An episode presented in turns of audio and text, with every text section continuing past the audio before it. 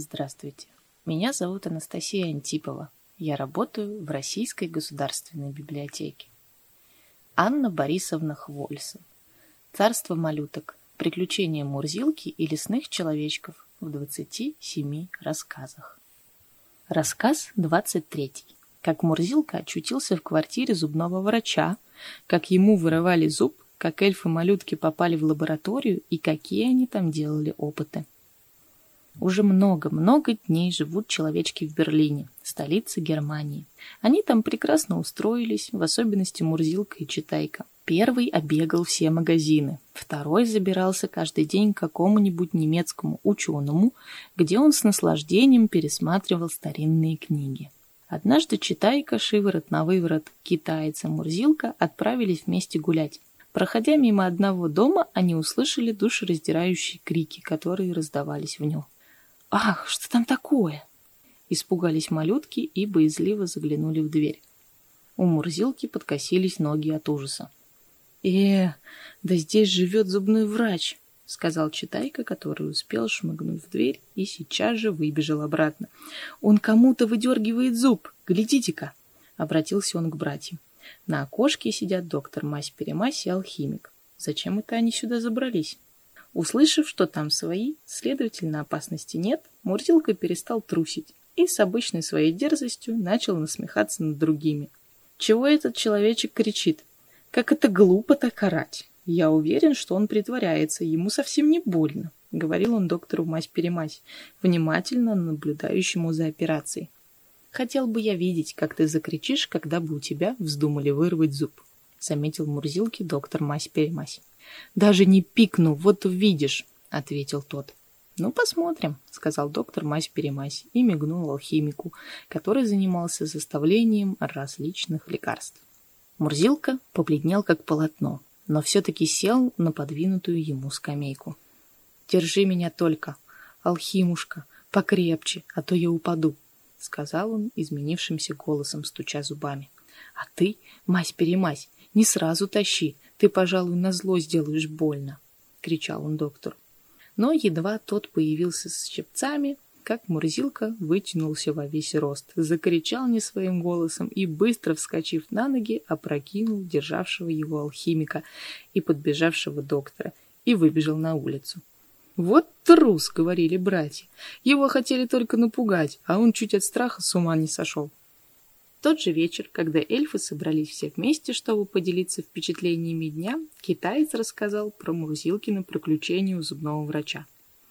«Вот вы все смеетесь», — перебил рассказчика Мурзилка, не желая, чтобы все знали эту историю. «Я, между тем, в то время, как вы только попусту бегаете, я каждый день открываю что-нибудь новое и занимаюсь серьезной наукой». «Что-что? Ты занимаешься наукой?» Вот ведь тоже выдумал. Раздались насмешливые голоса. Разве нет? И Мурзилка кинул гневный взгляд на доктора. Вот какое открытие. Я пошел бродить по городу и набрел на замечательную лабораторию, то есть такое учреждение, где проводятся всевозможные опыты при помощи особых приспособлений. А если бы вы знали, сколько я видел там интересного, хотите, я вас туда сведу? А, «Отправимтесь все туда», — сказал Знайка. «Да-да, отправимся в лабораторию», — подхватили остальные. Лесные человечки живо поднялись с травы и побежали за Мурзилкой, который должен был показать дорогу. Важно и чинно шел он впереди и, остановившись перед большим зданием, гордо произнес «Здесь». Вмиг лесные человечки разбрелись по всем углам зала, разглядывая загадочные инструменты и снаряды. На столе стоял микроскоп, то есть инструмент для рассматривания самых малых предметов, которые представляются в увеличенном виде. «А, глядите!» — кричал не своим голосом Мишка, рассматривая в микроскоп крошечную букашку. Быструн тоже заглянул туда и от удивления даже присел на корточки. Букашка показалась ему больше человека. В другом углу детка Бородач держал зеленую лягушку, которую Тимка разглядывал в лупу, то есть увеличительное стекло. Китаец, умевший хорошо рисовать, обрадовался, увидав, что в лаборатории имеются разные краски, и стал их смешивать, а Знайка усердно толочь их в ступке. Незнайка и вертушка принялись подогревать на спирту какую-то жидкость. Рядом же возился читайка с какой-то ретортой, стеклянный сосуд, употребляемый для химических опытов. Увидя это, детка-бородач выпустил лягушку и подбежал к читайке, не заботясь о том, что испуганная лягушка металась и скакала, как угорелая. «Ай, страшно! Ай, помогите! Бегите сюда!» — раздался вдруг пронзительный голос. Братья в страхе переглянулись и бросились бежать туда, откуда неслись отчаянные вопли. Что же оказалось?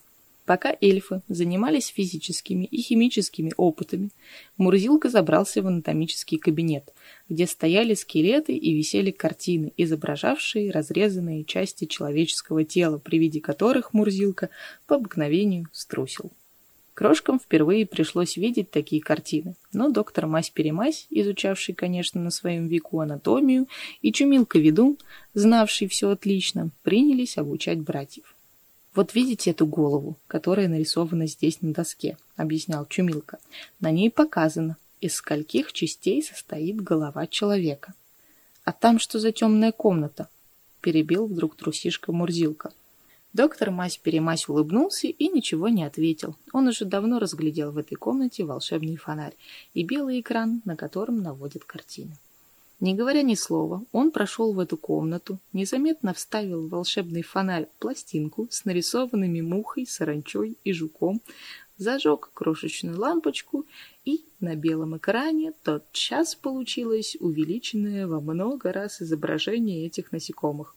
Трудно описать ужас всей компании. Маленькие зрители пустились вон из зала. Более благоразумные вскоре вернулись и, узнав, в чем дело, хохотали до слез над своим страхом.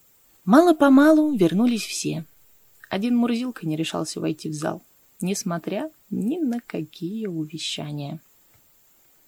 Еще больше интересного смотрите на сайте leninkatur.rsl.ru